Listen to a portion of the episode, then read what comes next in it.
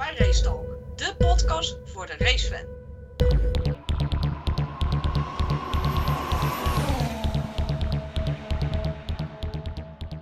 Nee, maar je snapt het ook niet. In de kwalificatie... Nou, wat snap ik niet dan? Jordi, Eh, wat snap ik dan niet? nee, ik zeg, je snapt het ook niet als een algemeenheid. Het is, het is weer feest, of niet?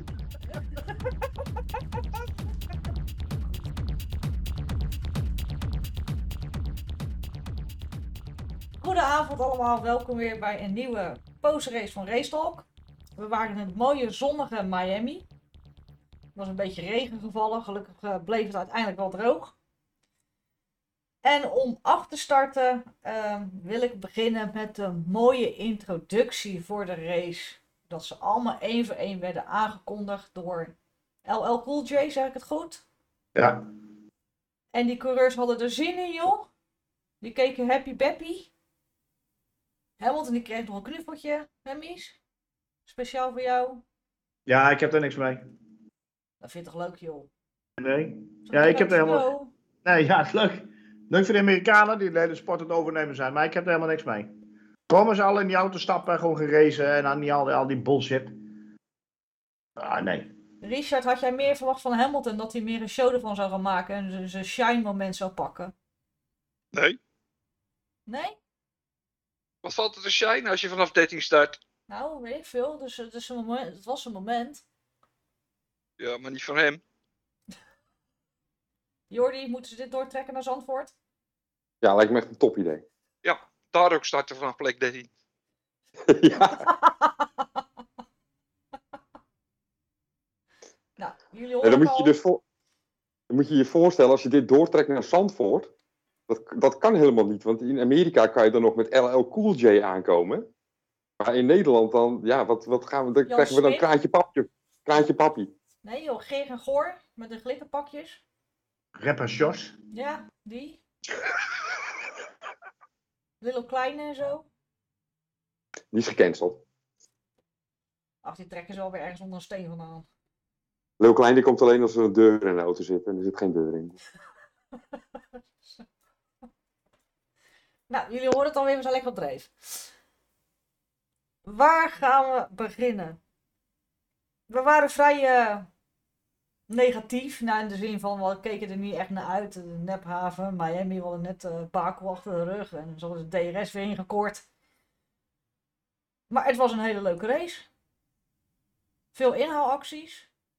Het was, het was een fantastische race. Ja, Als ik, eh, als ik af en toe in Discord keek, dan, eh, dan leek het alsof iedereen op zoek was naar een goederentrein op volle snelheid. En, eh, en krukjes en, en stukken touw nodig had. Maar uiteindelijk was het gewoon een fantastische race. ja dat was het zeker. Heb je ook genoten, Richard? Absoluut. Lekkere wedstrijd, toch? Ja, toch? Ja hoor. Wat was jullie inhaalmoment van de dag? Er waren een aantal. Eh Yuki. En van Max. Maar als je er één moest kiezen, Ja, die dubbele was natuurlijk wel mooi. vind jij dat ook mies? Of zeg ik, ik neem een andere? Ja, die actie van Verstappen die was wel, eh, dat was wel een basisactie van eh, ik ga je niet langer wachten, want die gasten die zijn een beetje aan het ravotten. Praten we over Leclerc, hè? Ja. Leclerc met eh, Magnussen. Ja. Zo van, ik ga hier allemaal niet op wachten. En ik flikker hem hier gewoon ernaast. Ja, ik vond het wel een basisactie. Op dat circuit? Ja, zeker. En ja, Jordi, je zit zo, ja, ja, ja, ja, ja. Ja, ik vond, eh, ik vond de actie van Yuki vond ik, eh, vond ik heel sterk. Maar ik vond inderdaad de actie van Max eh, twee tegelijk, dat was inderdaad wel, wel een briljante, briljante move. En ook gewoon inderdaad, echt het, wat hij er ook gewoon mee uitstraalde, was ik ga hier echt geen seconde verliezen. Eh, iedereen opzij, ik heb een missie en ik, ik rol alles op. Ja, was, was aardig in vorm gisteren. Over Max gesproken, laten we daar maar een keer mee aftrappen in plaats van afsluiten. Was dit zijn beste race ooit? Of gaat hij nog steeds komen? Ja, dat vind ik altijd zo opportun. Dan, dan is er een keer een goed resultaat en dan gaat iedereen gelijk roepen, dit was de beste race ooit. Dat heb is de hem vorig jaar Crofty. Ja, het is allemaal de schuld van Crofty. Maar ja, daarom, kijk ik gewoon, daarom kijk ik gewoon via Play, heb je dat niet. Maar die, ehm, vorig jaar in Spa kwam je vanaf P14. Ja, Dat, dat, dat vond ik minstens net zo indrukwekkend. zeker. Maar ja, hij verloor wel een plek, geloof ik, bij de start. Maar dan kan je toch zien dat hij helemaal gekalmeerd is en niet meer dat, dat, dat heeft. Omdat hij gewoon denkt van nou ik wacht gewoon netjes af. En het was best wel, tenminste de ene zet was een gewaagde strategie op de harde band. En de andere zet was de enige juiste keuze. Hoe zie je dat, Mies? Eh, het was de enige juiste strategie. Hij stond eh, ja, P9 startte die. Hij eh, koos eieren voor zijn geld in die eerste bocht. Met Ocon was het volgens mij, of tenminste een Alpine. Ja, was En, eh, ja, en, en daarna heeft hij gewoon zijn momenten gekozen van... eh, ik hoef het allemaal niet in de eerste bocht te doen, want ik heb nu een goede auto. En in eh, de begindagen van Red Bull voornamelijk, en ook zijn Toro Rosso tijd... toen moest hij die ellebogen wel uitgooien om überhaupt ergens voor te komen en zo. Maar dat hoeft hij nu niet meer. Hij is wel volwassener, hij heeft ervaring. Dus hij kiest zijn gevechten en hij weet de momenten waar hij het moet doen. Dus ik vond een hele volwassen race van hem. Maar niet, niet zijn beste of zo, wat je net zei. Dat vond ik nog steeds ehm, Oostenrijk 2019. Die nou race naar die poepstart, zeg maar. Dat was echt, dat was echt beuken voor alles waar je waard bent. Dat was zo'n mooie race. Maar dat is persoonlijk. ja, ik heb zelf Hongarije. Persoonlijk. Eh, Richard, wat viel jou het meest op? De snelheid van Max op de harde band? Dat hij zo lang volhield? Of... Hij was gewoon lekker constant. En eh, ja, het is gewoon puur dus rijtechniek. En dan heb je het eigenlijk wel over de lift en coast. Ja, dat was een vraag, want iedereen ging er Ja. lachen. Eh, hoe zit dat nou precies? Wat, wat- Ja, lift en coast is in principe niet zo moeilijk. Eh, lift en coast wil zeggen, je gaat eh, eerder van je gas af. Eh, normaal zeg maar, eh, zoals met eh, 100 meter voor de bocht. Van het gas afgaan en gelijk op die rem trappen. Wat je dan doet is bij 150 meter al eh, je gas loslaten, maar nog niet remmen. Dus blijft die snelheid die blijf je meenemen naar de bocht. En dan pas ga je remmen. Maar dan hoef je dus ook niet zo achterlijk hard te remmen. Want die auto al door de rolweerstand en door de drek gewoon van zichzelf al wat afremt. Mhm. En daardoor krijg je een veel constantere snelheid. Het heeft verschillende voordelen. Je bespaart eh, wat brandstof. En het zorgt ervoor dat eh, je banden veel minder te verduren krijgen. Want als je heel la- laat remt en heel hard remt, krijg je heel veel warmte ook binnen die wielen. Dus die banden worden ook gewoon erg warm. En door lift en coast te doen, worden die banden worden niet zo ontiegelijk heet opgewarmd. Waardoor ze veel beter in de window blijven. Waardoor je ook veel langer op die banden door kan rijden. Is hij daar zo, er, zo goed in? Of is dat meer het gevoel wat hij heeft? Dat, dat, dat talent, dat gevoel wat hij heeft? Nou, hij weet gewoon dat hij heel lang op die witte band eh, door moet rijden. En wat hij dan doet is gewoon eh, lift en coast gaan rijden. En ondertussen wel de tijd in de gaten houden. Want je verliest wel wat tijd over een ronde. Maar dat is dan eh, een, twee tiende, een drie tiende. Mhm. Ja, daarentegen, je zorgt er wel voor dat die banden een stuk langer meegaan. En je houdt genoeg brandstof over. Want je bespaart een hoop brandstof ermee ook. Dat zorgt er wel voor wanneer je op je tweede set banden gaat eh, rijden op de mediums. Dat je daarna wel kan gaan trappen. Nou, dan hield hij zich nog in, hè? En dan heeft hij zijn eigen nog ingehouden. Want ja, op het moment dat het voorbij is, dan is het daarna een kwestie heel langzaam uitlopen en zeggen toedel het ook in tot ziens. Want eh Checo die start eh, op pole position. Wat een hele goede kwalificatie. Hij heeft het wel netjes afgemaakt. Niet zoals eh, Max, die maakte een fout daarin. Maar Checo wist het toch al, Jordi, dat hij dit niet vol ging houden. Mits misschien een safety car of een... Of iets. Maar hij voelde Ah, het toch hij- eigenlijk al aankomen, dit.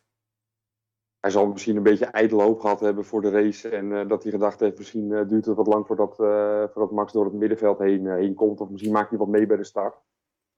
Maar uiteindelijk begon hij het ook al vrij vlot te vragen. Hè, van wat, is de, wat is de pace van Max en op, op, op hoeveel zit hij achter me. Dus hij voelde natuurlijk al vrij vlot aankomen dat hij dit niet ging houden. Nou, dat, hij was geen partij. Hij was echt geen partij. Ze kwamen elkaar tegen. Maar ze, tenminste, ja, ik had het idee dat Checo durfde niet door te zetten. Maar je zag al, hij, hij probeerde Max iets naar buiten te duwen, maar hij durfde het niet aan. Nee, maar uiteindelijk weet hij toch ook wel zijn plek binnen dat team. Ik bedoel, hij kan niet heel veel anders dan, eh, dan roepen dat hij, eh, dat hij wereldkampioen wil worden en dat hij daarvoor wil strijden. Nou, dat willen we allemaal wel. Maar hij weet toch ook wel hoe het zit. Hij, hij weet echt wel dat Max achter hem zit. Eh, die is de hele race al sneller. Dan heeft hij ook nog een keer een, sneller eh, setje, setje banden eronder liggen. Ja, wat, wat valt er te verdedigen? Het, je kan, het kan alleen maar fout gaan. Als je daar echt met hand en tand gaat verdedigen, kan het alleen maar fout gaan. Nou, voor hem helemaal, want hij, hij gaat natuurlijk ook voor een contractverlenging die hij nog niet heeft. Ja. En dus dat speelt ook nog mee. Ehm, alleen wat mij wel erg opviel is, na de kwalificatie was hij wel blij, maar had hij al zoiets van, ja, oké, eh, ik heb kwalificatie, ik heb P1, maar... Maar ik heb ook een interview gezien met Checo bij Viaplay. Die, die heeft een uppercut van je welste gehad. Die was zo te neergeslagen. Is, is hij nou is- geland? Of, of dringt het nu pas weer door hem door? Of, of wat? Wat- Ja, maar dat, dat, is, dat is natuurlijk ook super kut. Op het moment dat je namelijk denkt dat je echt serieus ergens aan, aan, aan, mee kan doen. Of dat je echt om de knikkers kan gaan, kan gaan strijden. En dan komt die kleine weer even voorbij zetten. Ja, dan denk je, oh ja, ja, ja, ja. Nou, dat was dan mijn droom. Dus die heeft ongeveer anderhalve week heeft hij in die droom kunnen leven. Nou, eh, waarschijnlijk helemaal van God losgegaan. En, eh, en, en eh, alles vrouwelijk schoon wat hij op boten tegenkwam, heeft hij eraf gesleurd. Ja, en nu, Minimaal. ja, minimaal, ja. Zes weken ruzie met zijn vrouw nu. En uiteindelijk eh, komt hij er dus nu in Miami achter van, ja, ja, dat gaat hem echt niet worden dit jaar. Dat is best vroeg in het seizoen om daar achter te komen. Ja, maar hij, hij wist zich echt geen raad. Hij, hij wist ook niet waar het vandaan kwam. Hij, hij keek ook de interviewer niet aan. Eh, hij wilde er eigenlijk niet zijn. Zo kijkt hij altijd. Die gozer die kijkt altijd alsof hij het diepe bord niet heeft uitgevonden. Dat is altijd. Kijk, dat, dat, dat, is gewoon een soort van uitstraling. Eh, Ja, dat, dat- ja, Komt door die ogen. Ja. Ja. Geen, geen idee hoe het komt, maar het, het, het, het- hij, hij straalt echt onnozelheid uit. En dat zal, op, dat zal oprecht echt wel meevallen hoor. Dat zal echt wel meevallen. Maar Oh. Ja, wat denk jij, Michel? Kijk, ik, ik persoonlijk denk nu dat Max wel weg gaat rijden van iedereen. Omdat juist nu de circuits komen die hem helemaal liggen. Oké, Monaco kan misschien nog 50-50 zijn. Of je dat ook 50-50? eh, anders? Nee, 50-50 niet. Ver- Verstappen is eh, mijlen, me- eh, mijlen ver ligt hier voor eh Checo. Het feit is gewoon dat als Verstappen een keer een fuck-up heeft, of het even niet voor elkaar heeft, dat Checo zijn kans krijgt. En dat is ook niet meer dan normaal, want het is, het is, het is de beste auto. Dus als Hmm. Verstappen het niet doet, moet hij het doen. En, en Checo had zelf eigenlijk wel kunnen nagaan dat, dat, dat het hem niet zou gaan worden. Toch? Checo die had kunnen weten dat het, eh, dat het hem niet ging worden. Want Verstappen die was het hele weekend eh, volgens mij, eh, wat ik heb gezien, alle vrije trainingen, zo ongeveer 4, 15 sneller. Op het rechte stuk alleen al. Daarna in de race kreeg hij te horen van je hebt in sector 2 eh, pak jij de meeste tijd Mhm. op Checo. En dat was in, de langza in het langzame gedeelte. Dus bij, die, bij het Mickey Mouse gedeelte en zo. Daar gooide Max hem wat harder doorheen. En dan pakte hij steeds twee tiende of zo. En Checo ging daar heel eh, gedecideerd doorheen. Wat ik heb gezien in de onboardbeelden. En Max gooide hem daar meer doorheen. En dan pakte hij steeds twee tiende. Ja. En op het rechte stuk was hij sowieso al sneller. Door de, door de setup die, die Max had. Dus die gozer die liep zo hard op hem in. En Checo die wist wel dat het ging komen. Dat kon niet anders. Maar ik denk niet dat hij had verwacht dat het zo radicaal zou zijn. Maar hij, hij is wel op zijn nul gezet eh, dit weekend. En eh, ik hoop dat, dat onze grote Mexicaanse vriend zijn eigen nu eens beseft waar hij echt staat. En nu zijn fans nog. Ja, die fans die boeien mij niet zo. Die fans die zitten niet in die auto. Nee, het was wel een mooie boelgeroep. Ja, ja dat, dat, dat, boeit me niet. Maar dat is ook, dat is ook de, de media ja. en, en voornamelijk Sky F1 die, eh, die die tendens brengen in de sport. Het is jammer dat ze zo wijd, wereldwijd bekeken worden, want ze brengen een, ehm, een giftige cocktail van haat eh, Ja. absoluut. brengen ze teweeg op deze manier. En dat is heel jammer. Nou, ik heb Sky Ja. zitten kijken hè, vandaag. Ik denk, laat ik eens gek doen. Ik ga Sky aanzetten. Engeland. En ik moet zeggen dat uh, Crofty zo waar positief was. En er was een, eh, een stukje bordradio waar ik het even met jullie over wil hebben. Is dat Checo vraagt nadat Max hem heeft ingehaald. En Max die dacht van, nou, ik ga lekker sparen. Lekker 1.4 houden. En Checo vraagt, is Max struggling? En dan zegt zijn engineer, nee, hij is, hij is gewoon aan het sparen in sector 1. Waarop Crofty gewoon zegt, Nee, ik hoop toch echt zo dat hij aan het worstelen is. Hè? Die gaat toch niet zeggen dat hij aan het sparen is, hè? En wat doet, eh, wat, wie was nou zijn sidekick? Brundle. Die ging er gewoon overheen. Die had echt zoiets, ja, maar is toch normaal dat hij dat doet? En Croft had echt zoiets van, ah nee, dat kan echt niet. Eh, maar die heeft nooit eh, Formule 1 geraced. Ehm, Anthony, Anthony Davidson heeft wel daarentegen Formule 1 geraced. En ik heb de onboard gezien van Verstappen. Ik heb alles gehoord van begin tot eind. Ik heb die van Checo vandaag nog bekeken. Van begin tot eind. Ik kreeg alle informatie netjes door. En, ehm, en Anthony Davidson die vertelt gewoon eventjes heel doodleuk. Op het moment dat eh, Verstappen de pit uit komt rijden op, eh, op zijn mediums. En Checo daarvoor zit op zijn eh, ja, 20 jaar. Of 20 jaar. 20 ronde oude witte banden. Van hij ziet zijn vijand. Weet je wel? Dat wordt weer gebracht als zijn vijand Nou ja. door Brundle. En dan, komt, eh, dan zeggen ze, wat heb jij te vertellen, Davidson? En dan komt Anthony Davidson tussendoor. Ja, het is niet normaal. Eh, ik zit net op de boordradio van, eh van Checo. En die gozer die krijgt dus helemaal niks door over ehm, dat hij eigenlijk in gevecht is met Verstappen. En, en over wat Verstappen space is en dat soort dingen. En dat hij eigenlijk als een blind paard rondreed. Dat is gewoon complete onzin. Ja, is het ook. Maar, maar zo wekken ze de illusie voor de buitenwereld, die dus nooit geen onboards kijken, want die zetten de ding aan op het moment dat de lampen uitgaan, weet je wel. Ja. En die zetten hem uit en die kijken die hele podiumceremonie niet eens. Die, die geloven dat allemaal. En wat krijg je dan op social media? Haat naar Verstappen, want hij wordt bevooroordeeld. Terwijl het helemaal niet zo is. Nee, er is ook een hele tweet over geweest, heb je ook gedeeld.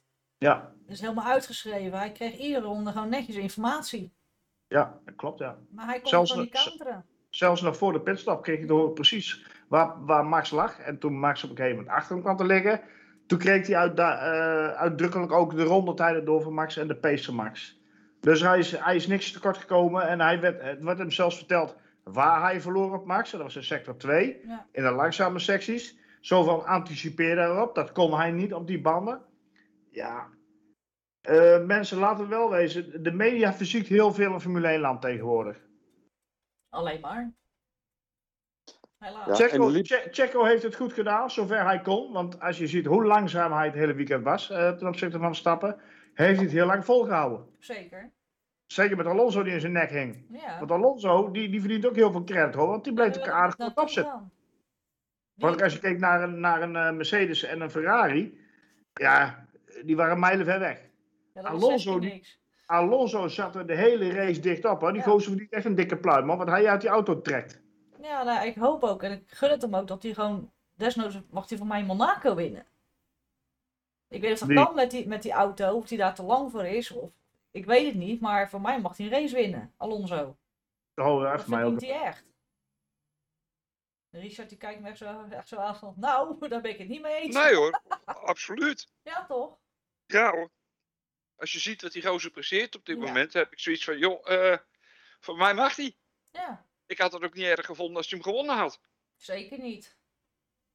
Maar ze hebben de, de race pace, komen, qua race pace komen ze nog iets tekort. Ja, maar bij Quali gaat het al, eh, gaat het al lekker. Dus voor mij part mag die eh, Monaco mag die, eh, voor mij part van de pole position vertrekken. Ja. Maar is dat ook een reële kans? Zou wel leuk zijn. Ja, e- ergens nog wel ook, ja. Als, als Alonso gewoon een goede, goede benkelab neerzet in Q3 en eh Stroll doet stroldingen door hem gewoon in de, in de hekken te hangen, dan, eh, dan zijn ze er.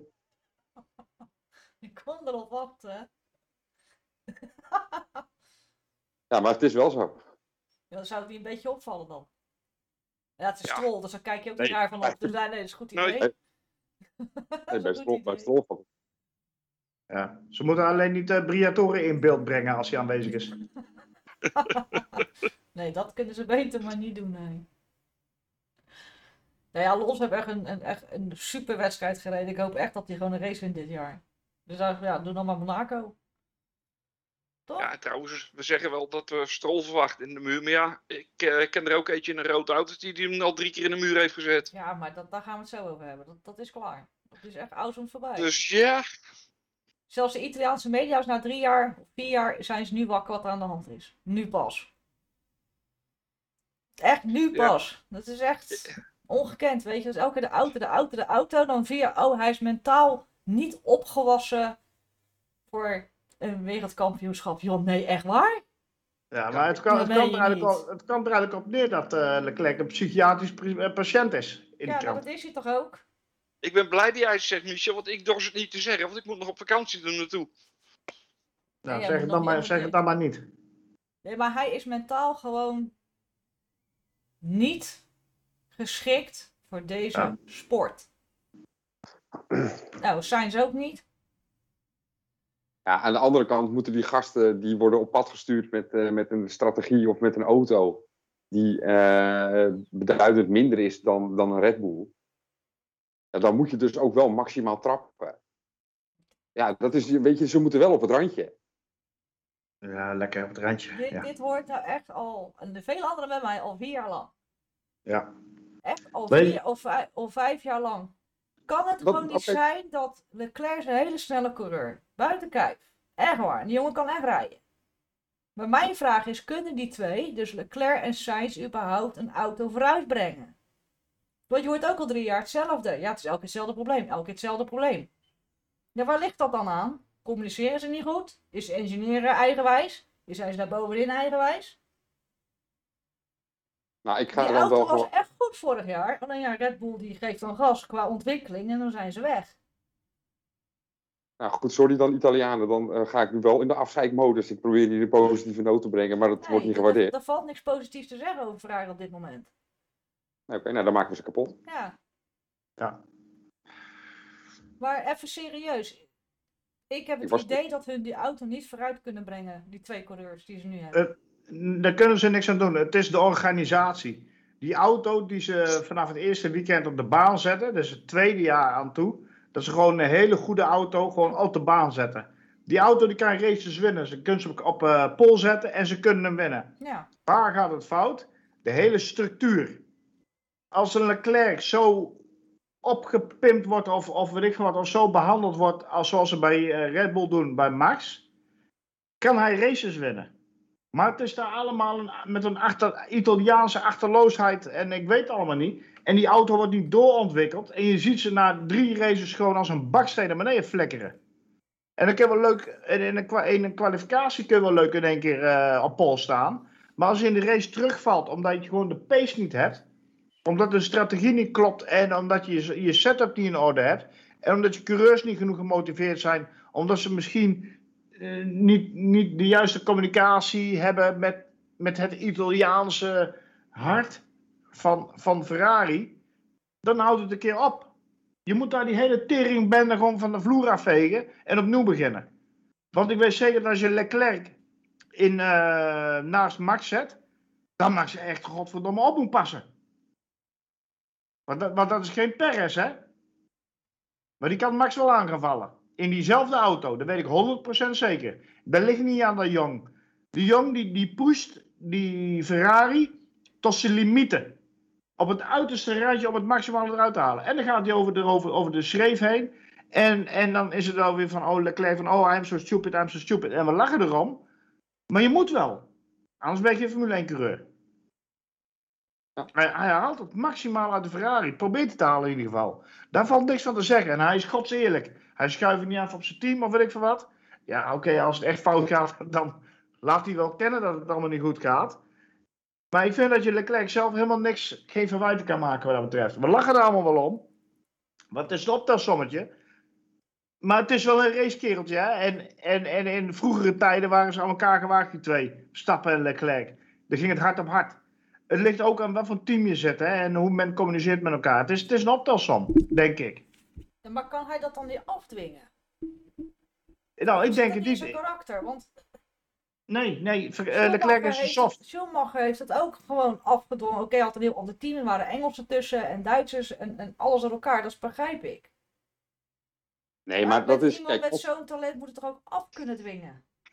Nee joh, als het, als het, eh, twee dingen. Eén, waarom mag Michel dit wel zeggen en als ik het zeg, gaat iedereen lachen?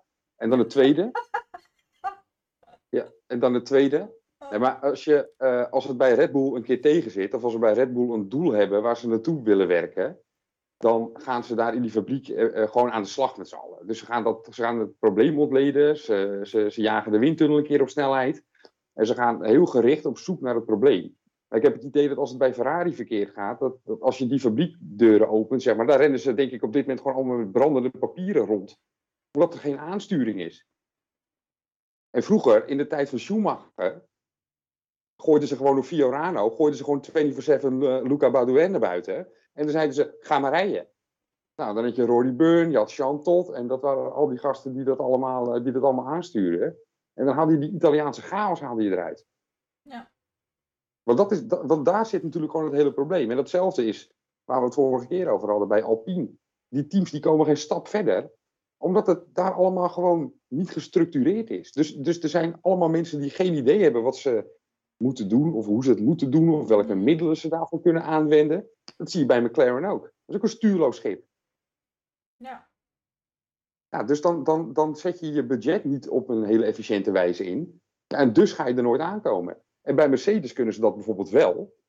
Daar ben ik 100% van overtuigd. En dat hebben we ook wel gezien in 2021, dat ze dat wel degelijk kunnen. Alleen die hebben net even een verkeerd concept gebouwd. Mijn, mijn idee is, eh, van Ferrari is.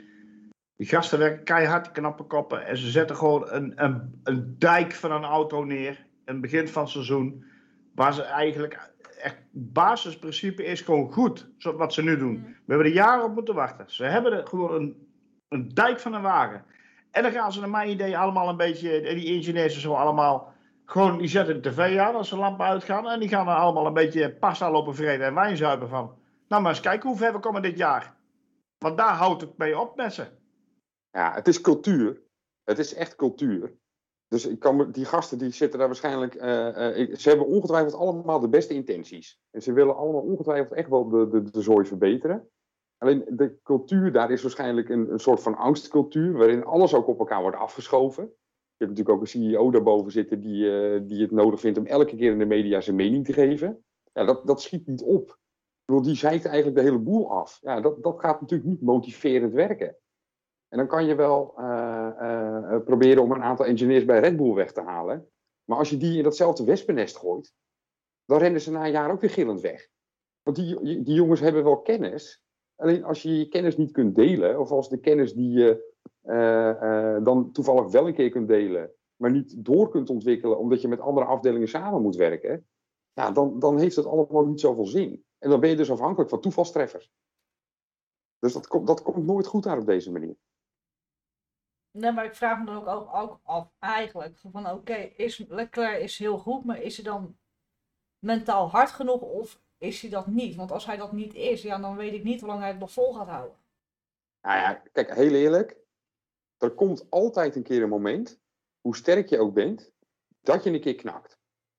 Nou, ik bedoel over, over een lange periode, hè? dus nu zit het al die tijd niet helemaal lekker met Ferrari. Al heel lang niet. Nee, maar dat hoe gaat. dat- mentaal sterk is hij om dan toch een keer te gaan, te gaan laten zien wie hij daadwerkelijk is van binnen? Want het is een racer. Als hij dat niet Nee, heeft, hij is heel lang heel sterk geweest. Maar op een gegeven moment dan houdt het een keer op. Dus er komt een moment, bewust of onbewust, dat je bij jezelf denkt van ja, wat heb het allemaal voor zin? En dan gaat de focus er vanaf, dan vergeet je je rem los te laten. En dan eh, sta je dus in de muur in plaats van dat je eromheen kunt kunnen sturen. Dat zijn, dan ga je uiteindelijk onder die druk ook foutjes maken. ja. Omdat, het, omdat, omdat uiteindelijk het je ook iets minder interesseert. Als jij nou weet van, joh, we zitten er echt kort op, maar we hebben volledige focus nodig om, eh, om aan te kunnen sluiten. Eh, dus ik, dus ik, ik moet super scherp zijn en ik kan me geen fouten veroorloven. Hè? En je gaat met die mindset erin, dan ga je waarschijnlijk ook met veel meer focus die wedstrijd uitrijden of zo'n Mhm. sessie uitrijden. Maar nu maakt het eigenlijk niet zoveel uit. Dus ja, natuurlijk wil je een goed resultaat, maar het is niet dat je de titel weggooit. Dat hebben ze in Maranello al gedaan voor hem. ja, nee, dat is waar. Eigenlijk, hè, dat is dan mijn mening, is dat we te lang praten over Ferrari en te weinig praten over eh, de vooruitgang van Aston Martin. Met Alonso die, die continu maar op, op P3 of P4, ja, meer P3's eindigt en dan één keer P4. Die verdienen meer aandacht, vind ik. Ja, Want, die want krijgen ook echt aandacht, maar ik zeg, ik ga kriskras door elkaar. Ja, maar als je, als je dat ziet, weet je wel. Want, want Alonso heeft ook van Ferrari gereden. En die weet eh, die, die struggles van die boys bij, in, in het rode scharlaken. En, en die, die herleeft nu. Die, die, die vindt zijn tweede jeugd terug eh, in, dat, in dat team. En je ziet het team opleven. Want, want Hmm. we staan op het podium en, en we zien vooruitgang in dit team. Die zijn gewoon Ferrari gewoon voorbij geschoten.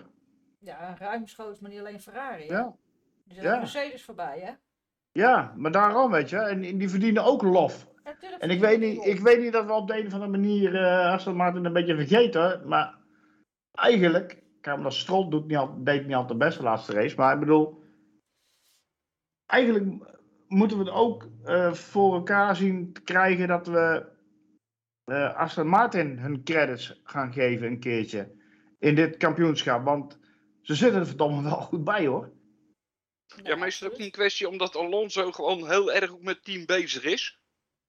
Ja, dat wordt ook Want iedere keer dat hij op het, op het podium staat ook, hij- het eerste wat hij doet is die fles champagne naar beneden laten lazeren naar het team. Ja. Ja. Dus dat is ook een, een, een bedankje richting het team. En dan krijg je wel een bepaalde binding en dan zullen de jongens net even een stapje harder lopen. Ja, zo werkt het echt. Ja, maar ook wat het idee dat eh Stroll, wie haalde die, St- Stroll haalde iemand in. En die zei ook eh, van, ja, heeft hij goed gedaan in die bocht en eh, lekker bezig, complimenten uitdelen. En Ja, ja, eh, Alonso, zit gewoon, Alonso zit gewoon televisie te kijken terwijl Ja. hij aan de race is. Ja. Nou, kan je nagaan hoe ontspannen die in die auto zit, hoeveel vertrouwen die heeft. Dat je gewoon kan zeggen van, oh, een mooie actie was dat van, eh, van Stroll. Welke positie nou? 300. Njam. Nou, Ja. Ja, mooie. Dat is een mooie. Nee, maar daarom zei ik ook gelijk al, hij verdient ook echt om een race te winnen. En ook, ook het team zelf verdient dat. Alleen we hebben al die tijd gekscherend erover gedaan, omdat we altijd copy-paste deden en dat ging heel vaak fout. Nou, en nu hebben ze waarschijnlijk wel het juiste recept en weten ze ook hoe ze de taart moeten bakken. Nou, kudos, ja, met een beetje hulp van een oudere boelman, maar dat maakt niet uit. En hulp van onze. Nee. Maar ze doen het wel. Nee, oké. Maar dat is beleid. Ja. Dat is dus gewoon beleid. Ja. Dus dat is van, ik heb, ik heb 145 miljoen dollar te besteden. Die moet ik zo efficiënt mogelijk besteden. Eh, eh, en, daar, en daar heb ik dus mensen voor nodig die eh, top-notch zijn. Nou, die heb ik zelf niet in huis. Of er zijn mensen bij de buren die beter zijn dan de mensen die ik in huis heb. Nou, dan ga ik gewoon kijken of ik die kan halen. Maar dat is, ja, maar dat is beleid. Daar is ook helemaal niks mis mee. Nee, helemaal niet. En dat, en, en dat werpt dus zijn vruchten af. Nou, dat, dat, dat... Kijk, zo, eigenlijk moet een Alpine zich doodschamen dat zij zich niet in die positie bevinden. En dan gaan we het weer eh, spiegelen aan andere teams in plaats van Aston Martin de credits te geven. Eh, de- die jongens hebben het natuurlijk ontzettend goed gedaan. En die, en die, die hele dynamiek in het team die is natuurlijk briljant. Ja. Dus, dus daar verdienen zij natuurlijk zeker de credits voor. Maar, maar je, je ontkomt er natuurlijk niet helemaal aan om die resultaten wel in het perspectief te zien van een topteam als Ferrari en een topteam als Mercedes, waar ze de plank volledig misslaan. Tja. Want dat, dat maakt wel de weg vrij voor een Aston Martin om te staan waar ze nu staan. 100%. Dus, dus, dus Aston Martin levert een topjob, 100%. Dat, dat moet je niet kleiner maken dan het is. Maar de teams eromheen, eh, die falen aantoonbaar. En het is toch een beetje onze aard hier om te praten over eh, afzeiken en falen. In plaats van dat we goede dingen op een voetstuk plaatsen. Want zo zijn wij. Ja, vinden we leuk. Nee, maar ze doen het ook gewoon onwijs goed. Maar ik moet ook eerlijk bekennen, ik ken nog niet zoveel mensen uit dat team. Snap je? Het, het, is, het is een heel nieuw team geworden. Want de teambaas is. Mike Crack, En wie is naar Alpine gegaan? Safnauer, toch? Otmar Safnauer. Ja. Zou dat ook al geschild hebben, dat hij weg is gegaan? Alpine schijnt toch weer op de wipstoel te zitten. Ja, dat weet ik dus niet. Maar ik had het net weer over Aston Martin. Ja, die, eh, die Rossi of zo is dat. Ja? Die eh, de topbasis eh, bij Alpine. Die begon een beetje te klagen dat het niet goed ging en dat ze dan moesten gaan presteren. Ja. Ja, die, die mag weg. Die mag vertrekken. Ja, uiteindelijk is het natuurlijk wel van belang dat je een goede teammanager eh, er hebt zitten. En die Safnauer, dat was natuurlijk geen weggooien. Maar die lag overhoop met eh Stroll senior. Dus dat ging natuurlijk niet goed. En dat was ook natuurlijk ergens wel logisch, want Stroll senior was de hele boel aan het herstructureren. Ja, Ja. en, dan, en, en dan gaan er koppen rollen. En Safnauer had natuurlijk al lang in beeld dat zijn kop ook een keer ging rollen. Ja, Ja, 100%. dat gaat, ja dus, dus, dus, dus die samenwerking gaat dan natuurlijk nooit, goed, nooit meer goed komen. En toch denk ik dat dat een zege is geweest, ook voor Aston Martin. Dat hij er niet meer zit. Ja, dat zou best kunnen. Ik, kan, ik moet je heel eerlijk zeggen dat ik de invloed van een Safnauer niet zo heel goed kan, eh, kan beoordelen. Net als dat ik de invloed van Mike Crack niet kan beoordelen. Ik heb het idee dat bij Aston Martin er maar één iemand de baas is. Die de lijn uitstippelt en dat is eh Stroll senior. Dat doet hij Want ze hebben uiteindelijk... Ja, ja, tuurlijk doet die man iets goed, zeg maar. Ik bedoel, kijk naar wat hij bereikt heeft in zijn leven. Dus die man die begrijpt heus wel hoe je een organisatie Ja, neer maar moet wie runt dat team dan? Is Alonso ook teambaas?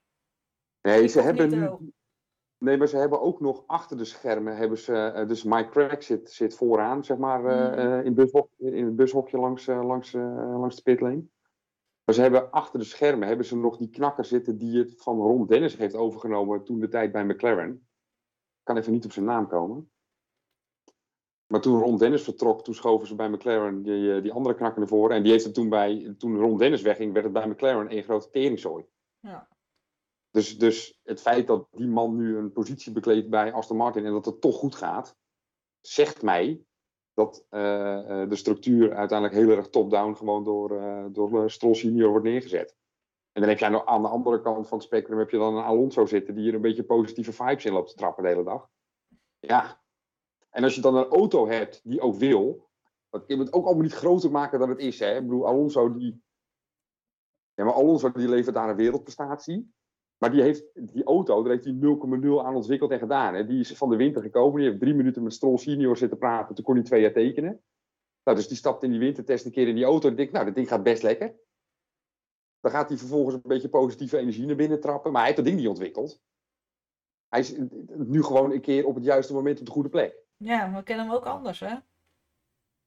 Als het niet zo lekker gaat, dan weet je ook hoe Alonso is. Ja, maar na 20 keer gooien moet je toch een keer 6 gooien, of niet? Ja, zijn nadagen. Maar het is gewoon Ja. mooi om te zien hoe hij geniet. Hoe hij race en, en wat hij doet en hoe hij is.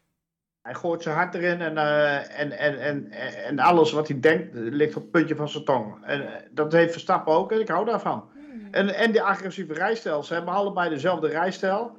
Ik, ik ben ooit fan, of ja, ooit, ik ben nog steeds fan van Alonso. Ik zie dat precies terug in Verstappen. Verstappen heeft die beelden van die, in die Renault-tijd van Alonso gezien. Verstappen rijdt precies hetzelfde. Die zoekt ook maar links, rechts, links, rechts. Klap, klap, klap, klap. Eromheen en weet ik wat allemaal. Dat zijn, hoe noemen we dat? Van hetzelfde laken aan pak, die twee. Dus vandaar dat die twee ook goed bij elkaar kunnen. En Alonso zal hem ook nooit mo- moeilijk liggen, dwars liggen of weet ik veel wat. zag je ook in, zag je in de race ook. eh, die gaat daar niet moeilijk over doen. Nee. Ga jij er maar voorbij, want je pakt me sowieso wel. Alonso is slim genoeg. En ze lachen erom, weet je wel, achteraf ook. Van, eh, wat hoorde ik, eh, wat zag je, een clipje van... eh, wat had jij gezegd, ronde 25 of zo? En dan zag je Alonso nee schudden of zo, weet ik veel wat. En dan gniffelen ze naar elkaar, weet je wel. Dat hij aan de leiding zou komen, want daar, daar lullen ze onderling over met, met, z'n- tweeën. Die- Die twee kunnen hem eh, door, een- door één deur. Nee, dus ook elkaar En er zit, en er zit Checo daar een beetje verdwaald tussen te kijken. Die ziet dan de hele wereld om zich heen instorten. Die zit dan echt met die grote kijkers de, de wereld in te kijken van... Wat gebeurt er allemaal omheen? Wat gebeurt er? Haal me hier weg. Haal me hier Ja. weg. Want die snapt er Ja. helemaal geen zak meer van. Nee, nee, die had al zoiets van, ik moet mijn mobiele telefoon hebben om de ene wijf af te zeggen.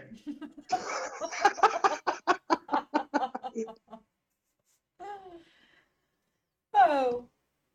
Maar er, is nog één coureur waar ik het eigenlijk heel erg graag ook over wil hebben. Want die heeft ook een dijk van de race gereden. En dat een heel mooi gevecht. Dat was eh, Magnussen. Ja, Die reed ook geweldig. Echt, die had zoiets, ja, Leclerc naast me. Ja, prima. Knok er maar voor. Ik laat je er niet opzij. Ik laat je niet gaan. Ik ga wel weer terugvechten. En die had het ook naar zijn zin. Dan kan niet anders. Ja, dat was de, de beste comeback ooit van die gozer in Haas. Want Ja. hij laat zijn tanden zien overal. Hij heeft een beetje lopen snuffelen aan in die kar en zo. En dat- ja, dat was toch allemaal een beetje pussy, bitch ass shit. En dan komt hij in de Formule 1 en dat is toch big boy stuff. En eh, hij laat zijn tanden zien. Hij eh, gooit zijn ellebogen weer uit zoals ouderwets. Hij, het, is, het is een vechter hoor. Ik vind het heerlijk om naar te kijken. En hij is wat dat betreft nou eigenlijk een beetje een stuk volwassener geworden. Dat hij niet meer, helemaal niet meer in zijn spiegels kijkt. Dus, dus hij is wel redelijk in het gevecht. Maar ik vind het heerlijk om naar te kijken hoor.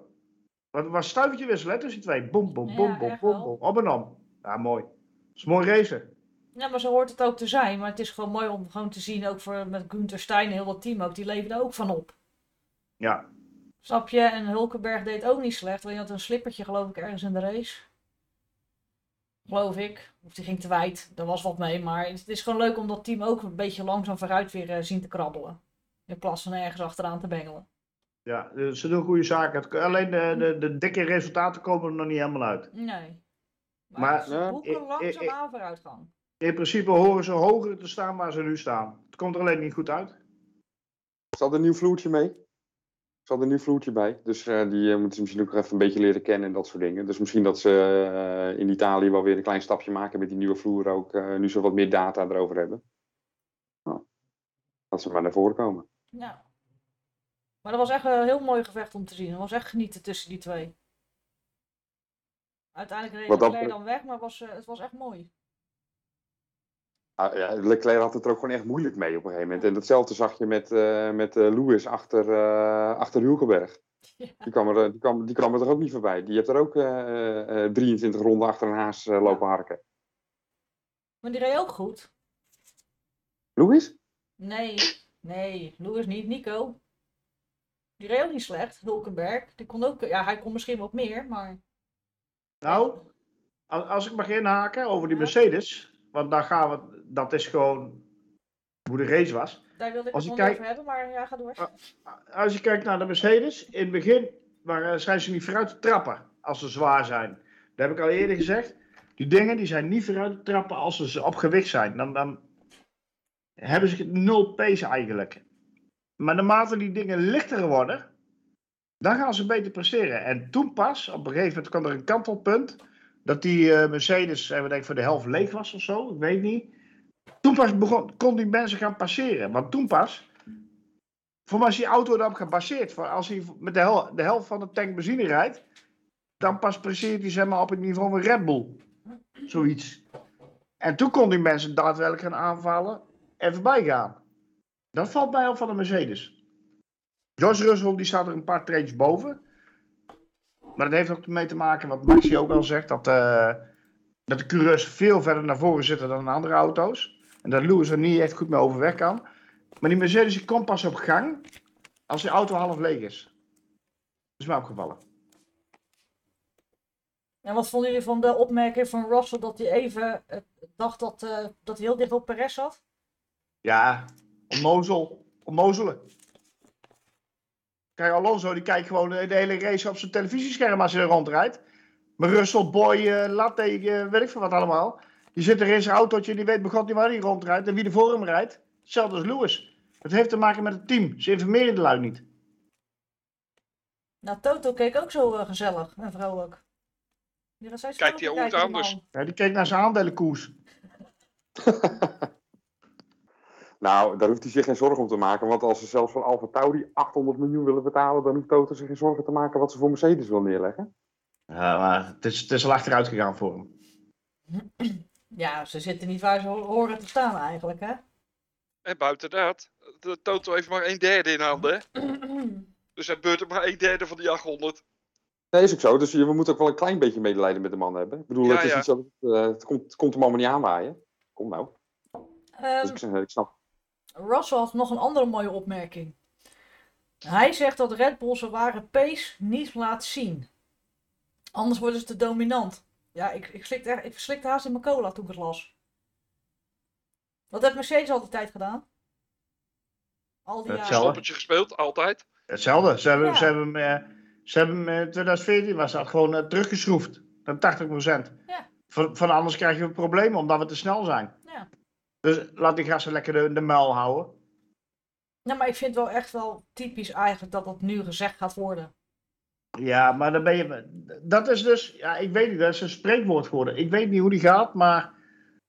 eh, voor mij is het schoenmaker hou je bij leest of zo. Dat, dat ligt er een klein beetje aan wat je wil gaan vertellen. Maar schoenmaker hou je bij je leest, is inderdaad een gezegde. Ja, ja dat is gezegd. En eh, de, de hoge bomen vangen veel wind. Maar.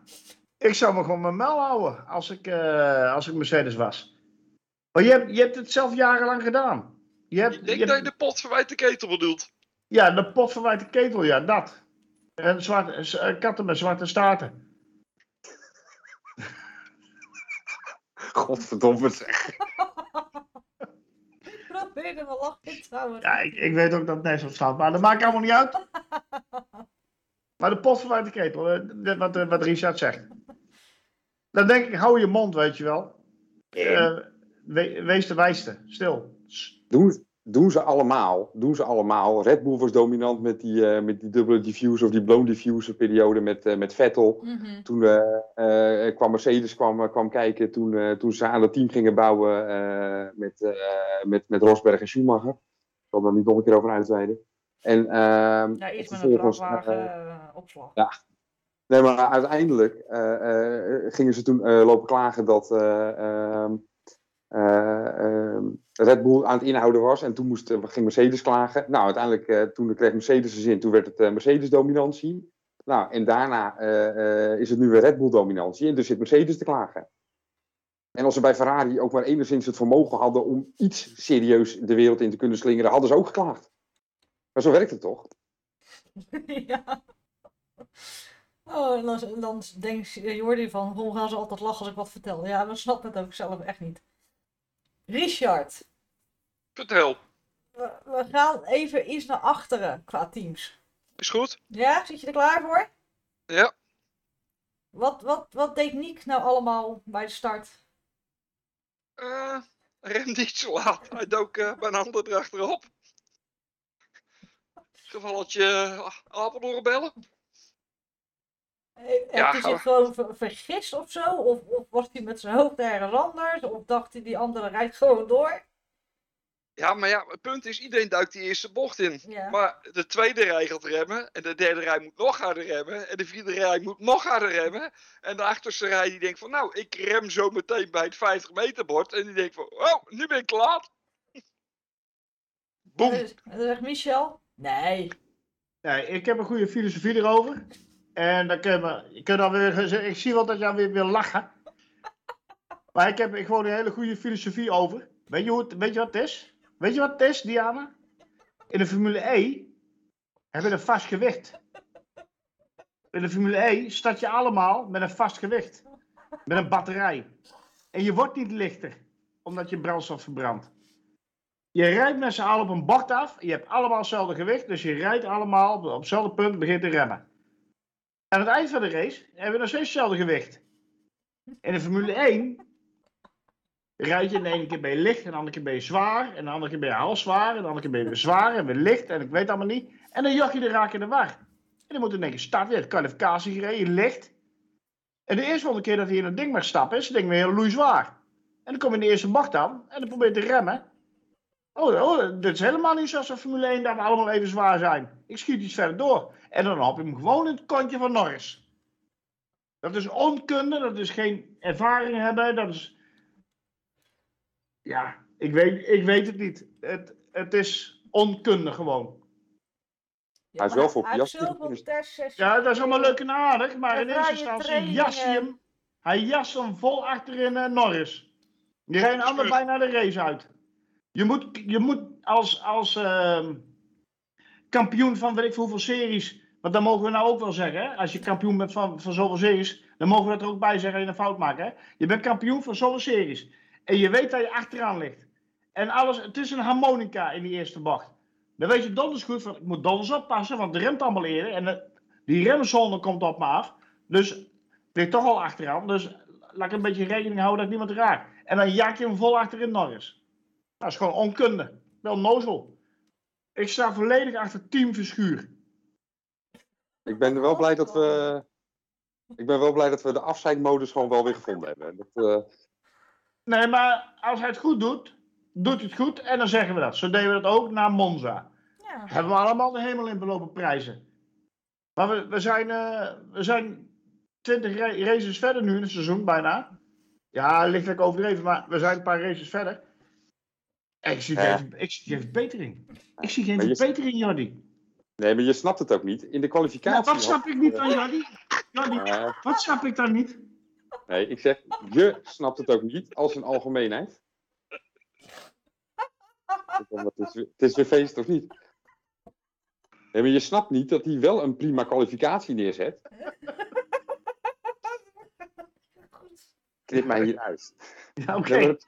Wat, was, wat was een prima kwalificatie dan? Nou ja, maar sneller dan Yuki. Dus hij heeft voor het Ja, eerst in een officiële sessie heeft hij Yuki verslagen. Dan zou ik, als je zeker op dat gedrang in zo'n eerste bocht afkomt, ja, ik zou dan inderdaad ook gewoon een keer op mijn dode paarden gemak op die eerste bocht afgaan. Doe maar gewoon een keer rustig. Ja.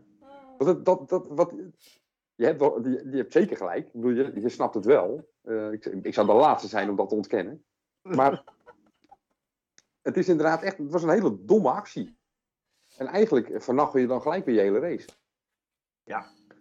En dat heeft ook zijn race vernacheld. En Yuki deed gewoon leuk mee, hè? Ja, ja. En het enige wat hij nodig had, was een resultaat waarbij hij gewoon een keer solide voor Yuki finishte. Ja. Nou, Yuki verdiende eigenlijk ook wel een puntje, vond ik. Ik denk dat Helmut Marko hem heeft geprobeerd te verzuipen in de haven. Ik denk dat ze geluk is geweest dat er maar drie centimeter water stond. Die, die sloeg zijn hoofd, die sloeg zijn hoofd op dat dek. En, en toen kwam die oude erachter dat er geen echt water was. En die ziet geen diepte. Die ziet het... Helmoet ziet geen diepte, dus dan kan je hem niet kwalijk nemen. Nee. Oh, dit is echt slecht. Dit is wel een oprechte vraag. Dat gaat helemaal fout. Leuk. Je krijgt echt klachten daar. Oh, maar Yuki deed het wel leuk. Die heeft een mooie inhaalactie gehad. Waarom haalt hij dan net het ene puntje niet? Komen ze echt zodanig gewoon tekort, dat, die auto? Eind van de race, hè? iedere keer. Dan zakken ze af. Zo zonde. Maar heeft die auto dan potentie? Of helemaal gewoon, we doen maar wat? Nou, die auto heeft op zich wel potentie, maar wat die klootzakken vergeten te doen zijn, is die voorkant van die Red Bull van vorig jaar over de- te nemen. En waarom hebben ze Maar dat waarom? gedaan? Ja, waarom doen ze dat niet? Omdat je eh, zelf een stukje moet ont- eh, ontwikkelen en zelf bouwen. Maar voor de rest kopen ze alles in bij Red Bull Technology. Koop de godverdomme ook die voorkantstelletje kneuzen. Dan heb je een auto die vorig jaar goed was. Nou, die is dit jaar ook nog wel goed. In ieder geval Ja, goed genoeg om in de middenboot te rijden. Het is wel zo. Wel waar, man. Maar kunnen ze nog wat doen dan? Of helemaal niks meer? Is dit, dit is het gewoon en er valt niks meer te verbeteren of te upgraden of wat dan ook? Nou ja, ze moeten eerst eens beginnen met die domme fouten eruit te halen. En eh, dan zal het in ieder geval kunnen ze iets verder naar voren. Want ze moeten gewoon de top 10 kunnen rijden met die twee bakken. Jij bent wel heel optimistisch. Top 10 met z'n tweeën? Ja. Ja. Yuki heeft ook continu, bijna continu op de negende plaats rondgereden. Ja. Achtste, negende. Nou, Hij valt nou net buiten de punten. Maar dat, geldt ook een beetje voor een andere coureur die het heel seizoen al, vind ik, echt onwijs sterk is. En dat is Albon.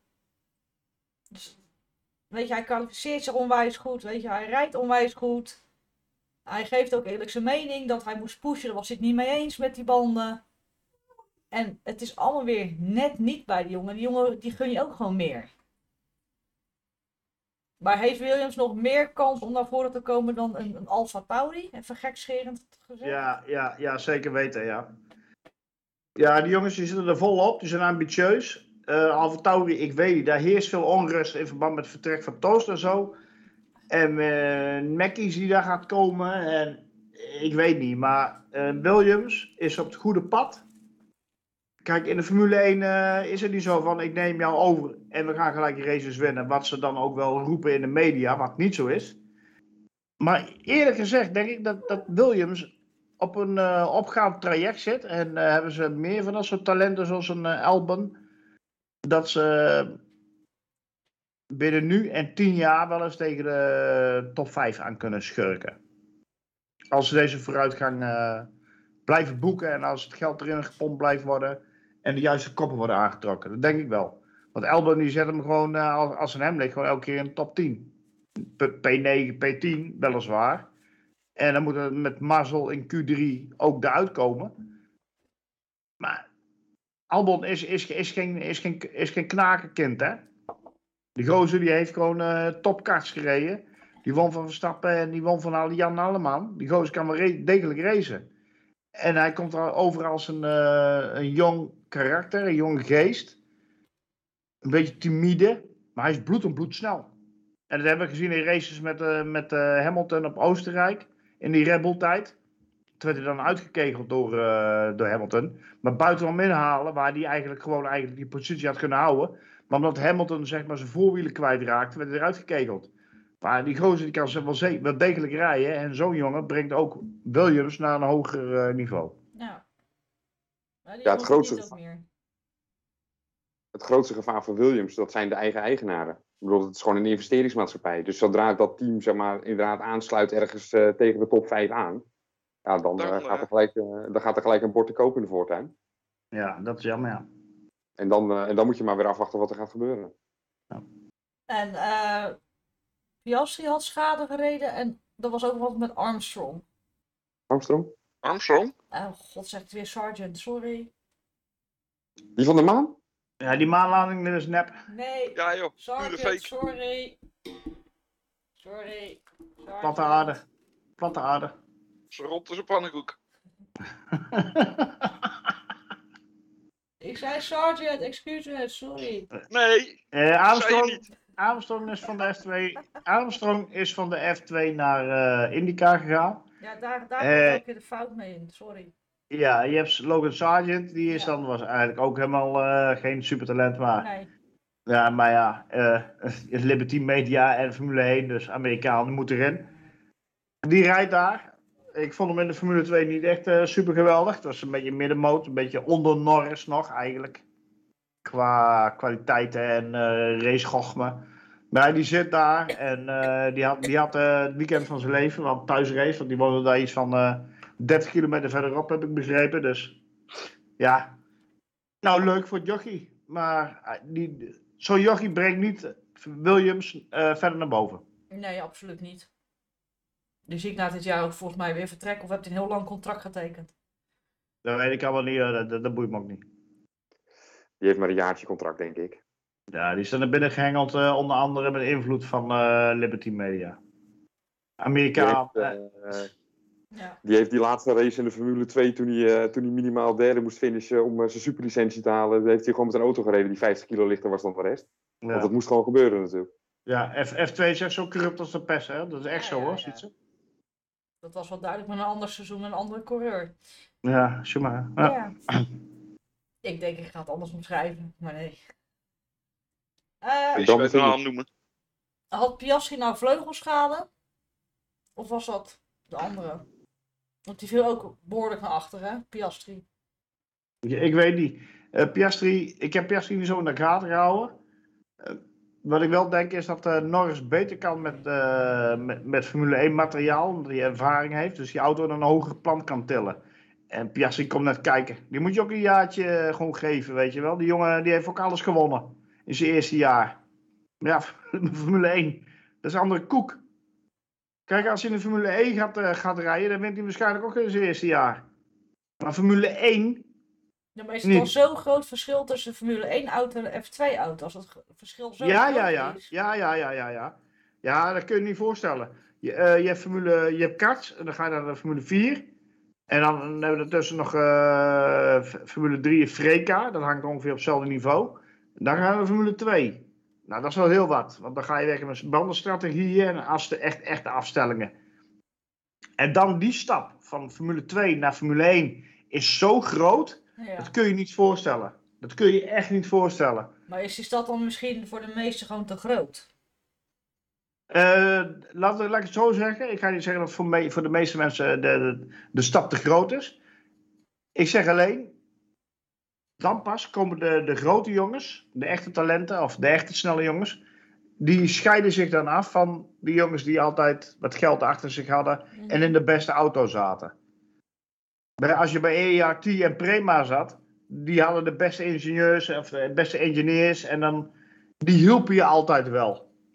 Desnoods, waar we het net over hadden, door illegale praktijken. Dat is de, daar normaal in de Formule 2. Maar dan kom je in de Formule 1. En dat is een, dat is, dat is een, is een, another, hoe, hoe hoe zeg je dat Amerikaans ook alweer? Ja, ik ben geen Amerikaans. Different kind of cookie. Dus different kind of cookie. Laten we, daar- het daar maar op houden. Ja, dat is een compleet andere wereld, ja. Die dingen accelereren en decelereren zo snel. Je zit daar ingesnoerd alsof je een achtbaan heen gaat. En dan geef je gas en dan in je ogen die, die, die drukken vol tegen je hersenstam aan. En als je afremt, dan ploppen ze bijna je hersens uit. Nou, en dan kom je nekkie nog een keer bij kijken. En weet ik veel wat allemaal. En racegochme en, en noem maar op. Dus alleen de big boys gaan shinen in de Formule 1. En, en Nick, Nick gaat niet shinen in de Formule 1. En Logan Sar- Sargent gaat niet shinen in de Formule 1. En daar ben ik ook nog steeds van overtuigd van Lando Norris. Die gaat niet shinen in de Formule 1. Die heeft het niet. No, eh, Russell wel. Russell kan het wel. Maar die was altijd wel hard met racen. Ja, maar Russell heeft ook in zich zitten. Ja. Dat was eh, de achterhoede. Want ik heb één team maar even eruit gelaten. Er was nog één coureur die deed ook onwijs lekker eigenlijk. En dat was eh Valtteri Bottas. Die deed niet super verkeerd. Dit keer. Sorry? Je grote vriend, Bottas. Ja? Hij ging, hij ging gewoon netjes opzij toen Hamilton kwam. Dan ging hij gewoon, ja is goed, ga er maar langs. Ja, maar Ja. toen was hij gewend van vroeger. Ja, hij deed, oh ja, dat, oh ja, dat, ja. ja. Ja, die zetten, ook, die zetten de deur niet op een kier. Die zetten ook niet gewoon een, een deur open. Die zetten gewoon de complete schuifpui wagenwijd open. Ja, die zei, kom maar. Ja, Nee, wat, eh, wat, eh, dat, dat was helemaal niks. Maar al met Nee, al dat is wel een hele mooie race. Een hele leuke race. Dus deze mag blijven, hè? Miami. Alleen die nephaven Ja, moeten ze even weghalen.